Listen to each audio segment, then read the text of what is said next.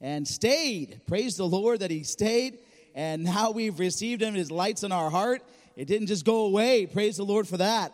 And that's what we are so thankful for when it comes to the real story of Christmas. The fact that it doesn't stop in Bethlehem, it just continues to go on and on and on to where we are today, worshiping Him today. It's the most wonderful time of the year. Isn't that what we're told? what does that mean to you? White Christmases? Does it mean, you know, all sorts of Christmas things on the radio that you bebop to as you go down the road? And they, they started playing Christmas music after like the middle of October in some stores. It was like, what are you doing? I mean, the angels are singing and, you know, everything's orange and black still. it's like, what's going on? But unfortunately, what has happened with Christmas is the world, which when I say the world, I mean that system that's not really with God, that's against God, has figured out a way. They, they realized they couldn't just take Christmas out, it was too big. Jesus being born, God with us, was too big just to eradicate. So what they did was they morphed it. They morphed it into nostalgia, traditions. And today, unfortunately, many people are worshiping, I'm dreaming of a white Christmas. And they're worshiping, Santa Claus is coming to town and all these different things we have. And listen, I'm not going to preach a message against Santa Claus today. That is not my point. But what I am going to say is this there is so much amazing truth that is in God's word when it comes to the birth of his son. I mean, the account that is biblical that we get to read in Luke chapter 2 and Matthew chapter 2, and we get to look at the prophecies that, that God laid out so that we would know when the Messiah was here. It's amazing. The framework that God has throughout all of history, but the planning that He had in bringing His Son to earth, there's no, nothing better than looking at what God did to make sure his son was in the right place at the right time, doing the right thing, so that he could die for the sins of me and for you. And so this morning, we're going to take our Bibles to Luke chapter 2. And I want to really look at the joy that is possible when you're not so caught up in fiction and when you're not so caught up in what you want and when you're not so uh, caught up in what the latest and greatest things to do with uh, a light or a song or a tree. When you actually start to realize that the fact that Jesus Christ became a man so that he could die for us, he became one of us so he could die for us. Now, there's the, should be the joy that we have during this time period. Well, Luke chapter 2 we're going to start in verse number seven, where this wonderful event, and she brought forth her firstborn son and wrapped him in swaddling clothes and laid him in a manger because there was no room for them in the inn. Jesus is born. Jesus becomes, well, God becomes flesh. Now, here's an amazing thing that at the birth of Jesus, and I believe that while it was, it was, it was happening in the events as mentioned, Jesus was born, then the angels come. And the angel, not all angels yet, and lo, verse, well, verse number uh, eight, and there were in the same country shepherds abiding in the field, keeping watch over their flock by night. Verse 9. And lo, the angel of the Lord came upon them, and the glory of the Lord shone round about them, and they were sore afraid. Verse 10. The angel said unto them, Fear not. Isn't it funny that the angel consistently goes during this Christmas story and has to tell people, Don't be afraid. it's okay. I don't think it's this, you know, lovely little white angelic thing that you know has wings and a, and a, halo. I don't think that's really maybe what people are seeing here. I don't know but i do know this that whatever they were seeing it petrified them. It made them sore afraid. Those words sore afraid means they were stunned. They were they, they were you can say just stilled because of the fear they had. They didn't know what to do But then the angel says, Fear not, and then wants to bring the reason why the visit is happening. For, for behold, I bring you good tidings. I'm here to comfort your heart. I'm here to bring you good news. I'm here to bring you good tidings of, here's the two words, great joy. Great joy, which shall be to all of you, right? No, he goes and makes it global to all people. If you're a person, this is good news for you. This is great joy for you. For unto you is born this day in the city of David a Savior, which is Christ the Lord. And this shall be a sign unto you. Ye shall find the babe wrapped in swaddling clothes, lying in a manger. And here's where all the other angels come in. Verse 13. And suddenly there was with the angel a multitude of heavenly hosts, praising God and saying, Glory to God in the highest, and on earth peace, goodwill toward men.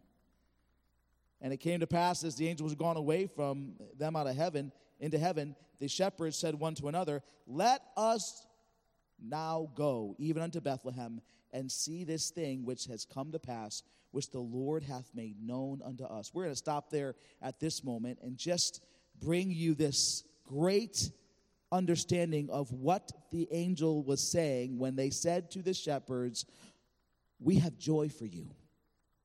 Has anybody ever tried to share joy with you? Hmm, what does that look like? I mean, if you touch your iPhone to somebody else's iPhone, do you get joy? How do you get joy downloaded? Okay? Can somebody, you know, put you in some kind of room and say, okay, here's a joyful room. So here, now, here's joy. How does that communicate? How does that transfer? Yet here we have the angel saying, What I'm about to tell you, what I'm about to relate to you, is good tidings of great joy. So, what in these tidings makes them something that we ought to have joy about? Because I want to communicate this today that joy, great joy, is established or set up in truth. And the reason why the angel knew it would be great joy was because the angel understood the message of God and the angel understood the context that the one that he and other angels worshiped in heaven is now in a manger in Bethlehem. So the angel got it. He knew what was so great about this. He understood what was happening, and it was all founded in truth. Letter A is unfortunately, this Christmas season with the fiction and traditions is able to provide us seasonal happiness at best. What happens on December 26th? What happens on midnight on Christmas Day when the radio switches back to the stuff you don't want to listen to? right? 1159, 1201, 26, it's over, right? Christmas is done. I mean, I do credit the retail stores. At least they're trying to keep Christmas up until the 23rd, maybe the 24th. But man, you go into a store on the 25th or 26th, excuse me, or 27th, and it's all out the door. They're transitioning, man. Hearts, Valentine hearts everywhere. Right? Because it's done. I mean, you might be able to get a good deal for next year on the clearance racks, but that's where the Christmas aisle is. Because it's over. All this buildup, which I think a lot of the songs that we sing this time of year are winter songs. I mean, we're walking in a winter wonderland in February, folks, not December, d- despite what Hallmark tries to tell you. I mean, we, we really have this time frame where if you are trusting in the the trappings and the traditions and the and the things that and I'm not I'm not saying that we shouldn't do these things as family. I'm saying what we should find joy in is not these things. We should find the joy of the season in the truth of Jesus Christ being born in Bethlehem. So in order to have great joy, we need to look at the great truth of what the angel is saying here. And so when we celebrate Christmas for the truth of this announcement, we can experience great joy past December 25th. What is the joy? Well, Emmanuel, God with us.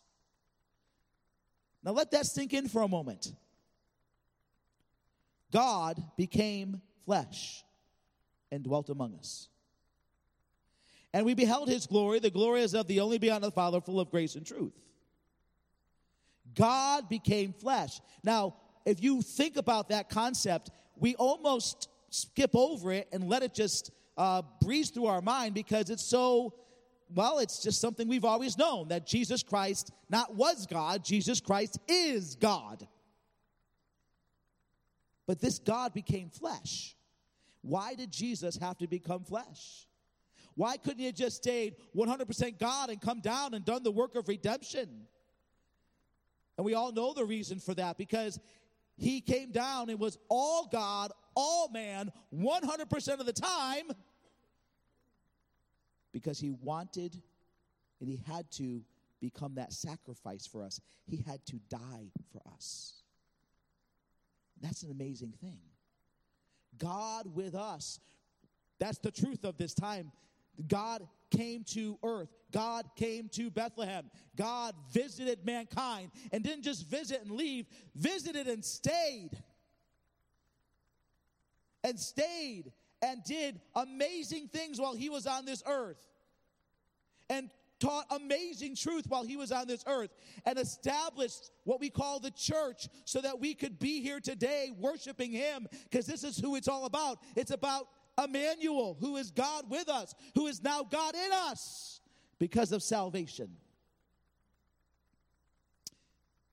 But also the truth that this is the Savior, Christ the Lord. Now, this was clearly uh, told to the shepherds. This is the Savior. This is Christ the Lord. Uh, well, in that culture, it's this is the Savior. He's the Messiah. He's the promised one. He's the one we've been waiting for. He's the one we've been hoping for. This is happening now. And there's the truth that he, from the very announcement of his birth, from the very moment of his birth, he was already in the process of becoming the Savior of the world. Some say, and erroneously say, that Jesus chose, you know, could have chosen not to go to the cross. I don't believe that. I believe that Jesus Christ was intending from the moment he hit Bethlehem, he was planning on going to the cross. That is what he came to do. Because without that, without the cross, Bethlehem has very little significance without salvation, without him being the Savior. I mean, it's a great story, it's a great event, and wow, angels showed up. But if he did not become our Savior, then we would be of all men most miserable, as Paul would say. So, why do we have great joy during this time? Not because of the traditions and not because of the fiction that is all around us during this time. We have great joy because this is God with us. This is the Savior being born in Bethlehem. This is my Savior in a manger who's going to grow up and die on a cross for my sin and rise again on the third day so we can have victory. I mean, this is the one who we're worshiping.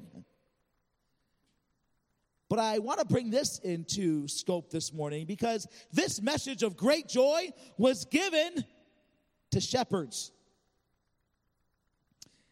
And so, our second point is great joy is shared with the unfortunate. Now, maybe you don't understand culturally what a shepherd's role was. let me put it this way nobody grew up in Bethlehem saying, When I grow up, I want to be a shepherd. It wasn't on the top 10 jobs that you wanted to do. As a matter of fact, a shepherd, if you look culturally and if you look at the historians, they would say that shepherds were really social outcasts. They really didn't identify with other people. They pretty much put them with the sheep because that's all they trusted them with. And some of these guys were rough. And some of them were rugged just because that was their lifestyle. They were out in the fields. That's pretty much where they lived the majority of their life. They lived with the sheep. They were there to protect the sheep. They were there to uh, lead the sheep to go to the place where uh, the sheep could get the sustaining water and the food that it needed. I mean, they were there and they were there pretty much full time. And because of that, it was an isolated job. Because of that, it was kind of a dangerous job, but not a dangerous job that if you did your job, you know, people would be, you know, saying how heroic you were. I mean, you just took care of business. That's what you did. Had to kill a wolf, you killed the wolf. Had to kill a bear, killed the bear.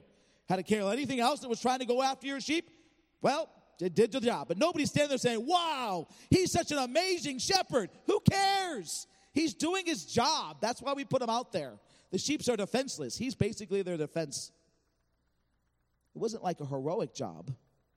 And then when you bring into this, because of the job, shepherds were not what we call ceremonially clean. Because they had to sometimes, well, often touch dead animals and move dead animals, which would make them ceremonially unclean. And because they got into this rut where they were just out in the field and they weren't really observing a lot of things, and we don't see any record during this time where they would take time off, you know, from the sheep to observe Sabbath or anything. It's just you're out there, you get to watch the sheep, and that's your job. And don't come to the temple to worship because you are not ceremonially clean. You're not able to enter and worship with us because of your job, because of the things your job makes you do. And so we're looking at a group of people that felt like outcasts because they were outcasts. But I don't want you to miss this because God purposely chose to deliver this message to shepherds to put into precedent this idea that Jesus Christ wasn't just coming for the best and brightest of human culture. And, and, and, Jesus Christ was not coming just for the accepted ones. Jesus Christ was coming for everyone. And no better statement than to say, we're going to deliver this message, this angelic message, this amazing event where these guys who are outcasts in society actually got to see angels, actually got to hear a message from God.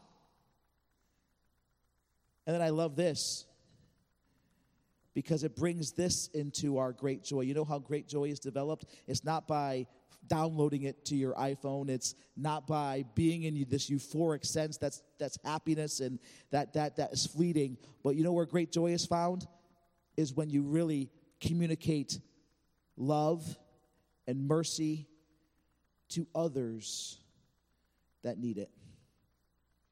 Because that's exactly what God was doing here. He was picking the least of the society and delivering this message to them so he could show love and mercy to them, so he can show them, hey, guys, you are important to me.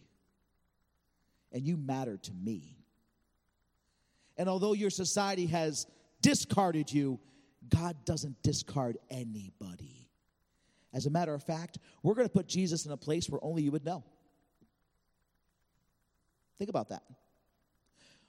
God put Jesus in a manger in Bethlehem. Now, we can all blame the innkeeper and say what a horrible man he was for turning Jesus and put him out in the street. But I don't think there's any innkeeper mentioned here because all we know there was no room for the inn. This poor guy, this fictional character, the innkeeper, gets all this flack this time of year for turning away the baby Jesus. How dare you? Who, what kind of man are you, right? this, this, I think it was just the scenario was there wasn't any openings, so they had to find a place because she was about to have a baby. And so God perfectly put that manger in that stable, totally unoccupied, because he wanted Jesus to be born in a stable because he was going to plan on telling shepherds about this birth. And it was God's plan that these shepherds would be the first people to worship this God incarnate. Now, think about that. If he told a bunch of dignitaries he's in a manger in Bethlehem, they'd be like, uh, right. So, can you please tell me what a manger is, real quick? Let's have a quick lesson. What's a manger? But a shepherd's like, I know what a manger is. Not only do they know what a manger is, they know the open mangers. Huh. Oh, yeah, there's, a, there's one of those. Yeah, there's an open manger. Yeah, it's over there by that inn. That's probably where it is. I mean, you see this response of the shepherds. They don't sit there and they wonder, okay, so uh, you stay with the sheep, you stay with the sheep, you stay with the sheep, but Larry, Curly, Mullen, we're, we're going. We're going right now. We're going to worship. No, they just take off. They just look at each other and they say, we got to go see this great thing. I don't think they left the sheep with anybody. They just went. And it didn't seem that they wandered around, you know. They're like, okay, you go east, I'll go west, and we'll figure this out. It seemed like they came with one accord because they knew where this was happening. Why? Because they're shepherds and they knew where stables were and they knew where mangers were and they knew which ones were open and which ones weren't. That's why God. Because, see, here's the thing we as a culture might look at people as outcasts, or we might as a people look at people as discarded, but God never does. And God sees the value in them, and God doesn't see the value, just the value in them in their worth because they're people. God knows they have something to offer us. And so many times we hide behind our walls and don't really reach out to people because we think they can't offer us anything. But the reality is, God puts people in our lives all the time that we would never want to come in contact with, and then we realize, wow, they really taught me a valuable lesson here. They really spoke to my heart. So here's what I'm trying to say great joy is when you take the great joy, this idea that Jesus Christ, the Savior of the world, was born during this season. Now I can use this avenue to share it with others, but not just with anybody, but to share it with the unfortunate, to share with those who are having a, a, a hard time right now. Christmas, we have this wonderful event. Guys, put up the uh, slide for the winter toy shop. There's this winter toy shop we're having on December 30, uh, 23rd from 4 to 6. Why does our church do events like this? So that you and I can see great joy happen in our own lives, so that you and I can do our best to communicate God's love and God's mercy to people that might be falling on hard times, so to speak, people that might need help, might need a toy for their child. And the way this is set here on December 23rd, I can guarantee you there will be some people there that if they didn't get a toy, for their child or that child didn't get a toy on this event, they might not have gotten a Christmas gift this close to Christmas. Why does our church do like things like this? To show love, to show mercy, to give you an opportunity that during this season to have great joy in helping others. And if you've ever worked one of these winter toy shops, it's a lot of fun. And it's not just fun because some people have pointy ears. And it's not just fun because we're all, you know, doing fun things and giving out toys. It's fun because people's lives are being touched. And God is communicating our love to them. And that is an amazing thing when you get to be a part of that. Great joy. Great joy. If you want to sign up for this, there's a sign up sheet on the uh, front desk, and you can go ahead and put your name down there and sign up for a time slot. And we can actually have this wonderful event where you can participate in giving, we can say, great joy to somebody else. But that's not the only place we can give great joy, by the way. Let me bring this in. There are people that maybe throughout your year you have decided to maybe turn away from that relationship with. And maybe you have some reasons, but maybe this time of year is the time where you forgive and you let them back in. Maybe maybe your family is different than my family, but my family, you know, we have, you know, some black sheep, maybe like your family does, but do we ignore them? Do we do the unchristian thing and just breeze by them and not invite them or not even see them or desire to see them? I don't think that's what God wants during this this time and this idea of great joy. I think we need to do our best to not just repair some relationships that are broken, but also to really continue relationships that are going to be a help to us throughout the next year. Boy, there's a lot of people that are not spending Christmas with anybody during the holidays. Find some. See how you can be a blessing to them. Hey, it's a great thing to communicate to your children. I'm not saying take a, you know, stranger off the street and do it with children, but I am saying what you should do is find somebody who in your life you could actually welcome back and show how much you love them and care for them. Minister to them this Christmas season. Let me bring this into scope here. In Matthew 25, 34 through 40, there's the parable where Jesus is talking about a king. And the words are on the, the, the scripture passage is on the uh, screen behind us. Then, then shall the king say unto them, this is Matthew 25, 34, then shall the king say unto them, on his right hand, Come ye, blessed of my Father, inherit the kingdom prepared for you from the foundation of the world. For I was hungered, and ye gave me meat. I was thirsty, and ye gave me drink. I was a stranger, and ye took me in. Naked, and you clothed me. I was sick, and ye visited me. I was in prison, and you came unto me. Then shall the righteous answer him, saying, Lord, when shall we, when saw we hungered and fed thee, or thirsty and gave thee drink? When saw thee a stranger and took thee in, or naked and clothed thee? Or when saw we thee sick, or in prison and come came unto thee? And the king shall answer and say unto them, Verily I say unto you, insomuch as ye have done it unto the least of these my brethren, ye have done it unto me. who on your life fits that category? Well, when you minister to them, you are ministering to the cause of Christ. And you know what that brings? Joy. Not just joy, great joy. Well, our third point is this Great joy should be spread to everyone. And I love this because these shepherds, these outcasts of society, these people that wouldn't have a chance to enter into the temple, these people actually become the first evangelists. Look what happens in verse 15. It's amazing. And it came to pass as the angels were gone from them into the and heaven, the shepherds said one to another, Let us go now even unto Bethlehem and see this thing which, which has come to pass, which the Lord hath made known to us. Verse 16, and they came with haste. By the way, that's the name of their dog. So it's a good biblical name to name your dog. They came with haste. He was a sheepdog. We all know that. They came with haste and found Mary and Joseph and the babe lying in a manger. And when they had seen it, they made known abroad to the, the saying which was told them concerning this child. Where did they make known? Abroad. They literally went everywhere. They couldn't contain themselves. They worshiped and then they got up from worshiping and they went and told anybody that would listen. And this was probably very awkward for them, for everybody else. They were wondering, people that heard the things that the shepherds were saying were like, what got into them? What's going on?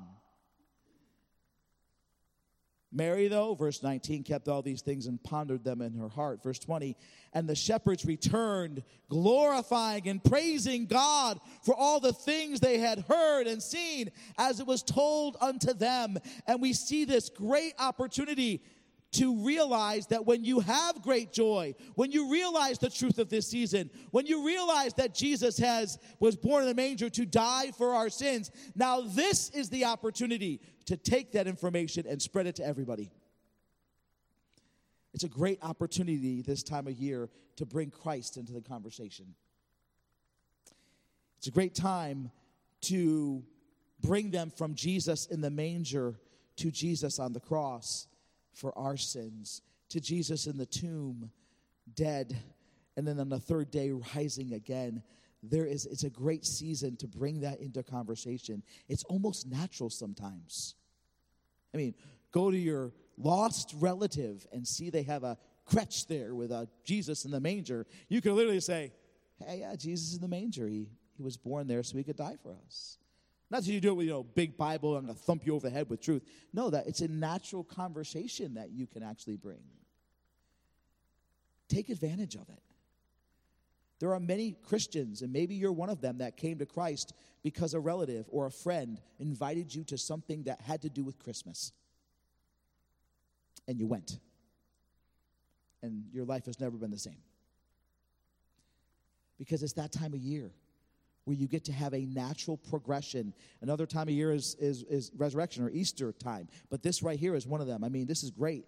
Take advantage of it. Our church has many opportunities for you to enjoy, to worship during this Christmas season.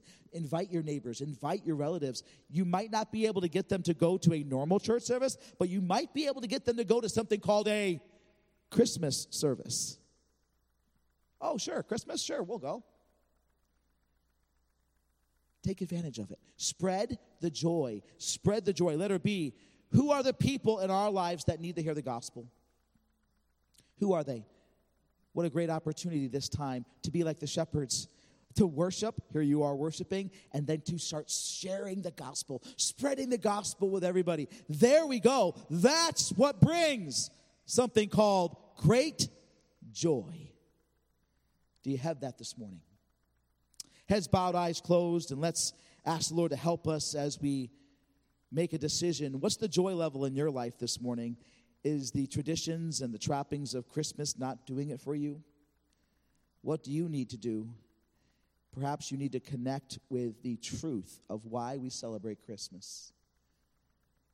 Maybe we need to encounter Christ in a manger, Christ who will die for us. And maybe you can realize that that manger is not just something that is a seasonal thing, that manger is something that carried our Savior so that he can begin the journey to the cross to die for us. As heads are bowed and eyes are closed, Are you thinking of somebody right now that you need to actually let into your life this Christmas? Maybe you need to let back in to your life this Christmas. Maybe some forgiveness that has to happen, some mercy, some love that needs to happen. What a great opportunity to communicate to our loved ones and those who need to be loved How are you doing with using opportunities like this to share the gospel? We need to be missional in our outlook. Help us to do so. And that this, this season helps us to do so. As we take this moment to ask the Lord to help us to have the true and great joy that has been mentioned by the angels here May we find it in truth. May we find it in sharing it with the unfortunate. And may we find it with spreading it to all. As Lua plays on the piano, let's take a few moments just to ask the Lord to help us and work in our hearts, to help us to be the evangelists that God wants us to be at this time.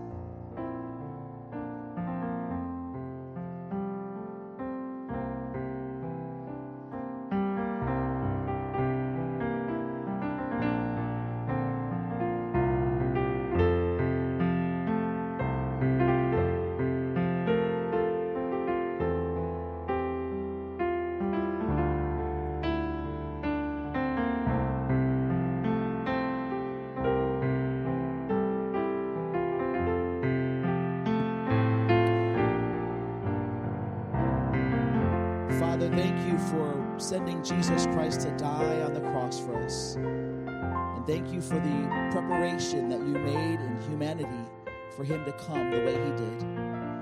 Thank you for including shepherds so we too can be included. Thank you for including the joy that was spread throughout this region because of your birth so we can know that our job is to do the same. Help us, I pray way to mimic the shepherds, worship you, adore you, and tell everybody about you. Help us to do that during this season. In Jesus' name.